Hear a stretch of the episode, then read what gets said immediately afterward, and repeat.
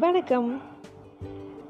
நம்ம என்ன பண்ண போகிறோம் அப்படின்னா ஒரு கதை படிக்க போகிறோம் கதைன்னா எல்லாருக்கும் பிடிக்கும் தானே? சின்ன வயசில் பாட்டி சொல்லி தாத்தா சொல்லி டீச்சர் சொல்லி படித்த கதைகள்.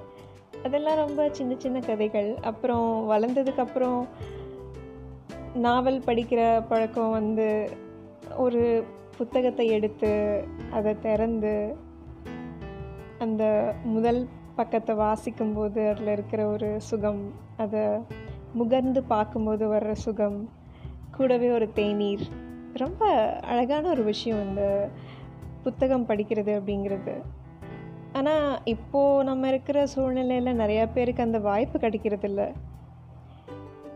நான் என்ன யோசித்தேன் அப்படின்னா நான் எப்போவும் எந்த புத்தக கடைக்கு போனாலும் தேடி வாங்குகிற புத்தகம் அப்படின்னா அது பாலகுமாரனோட புத்தகங்கள் தான்.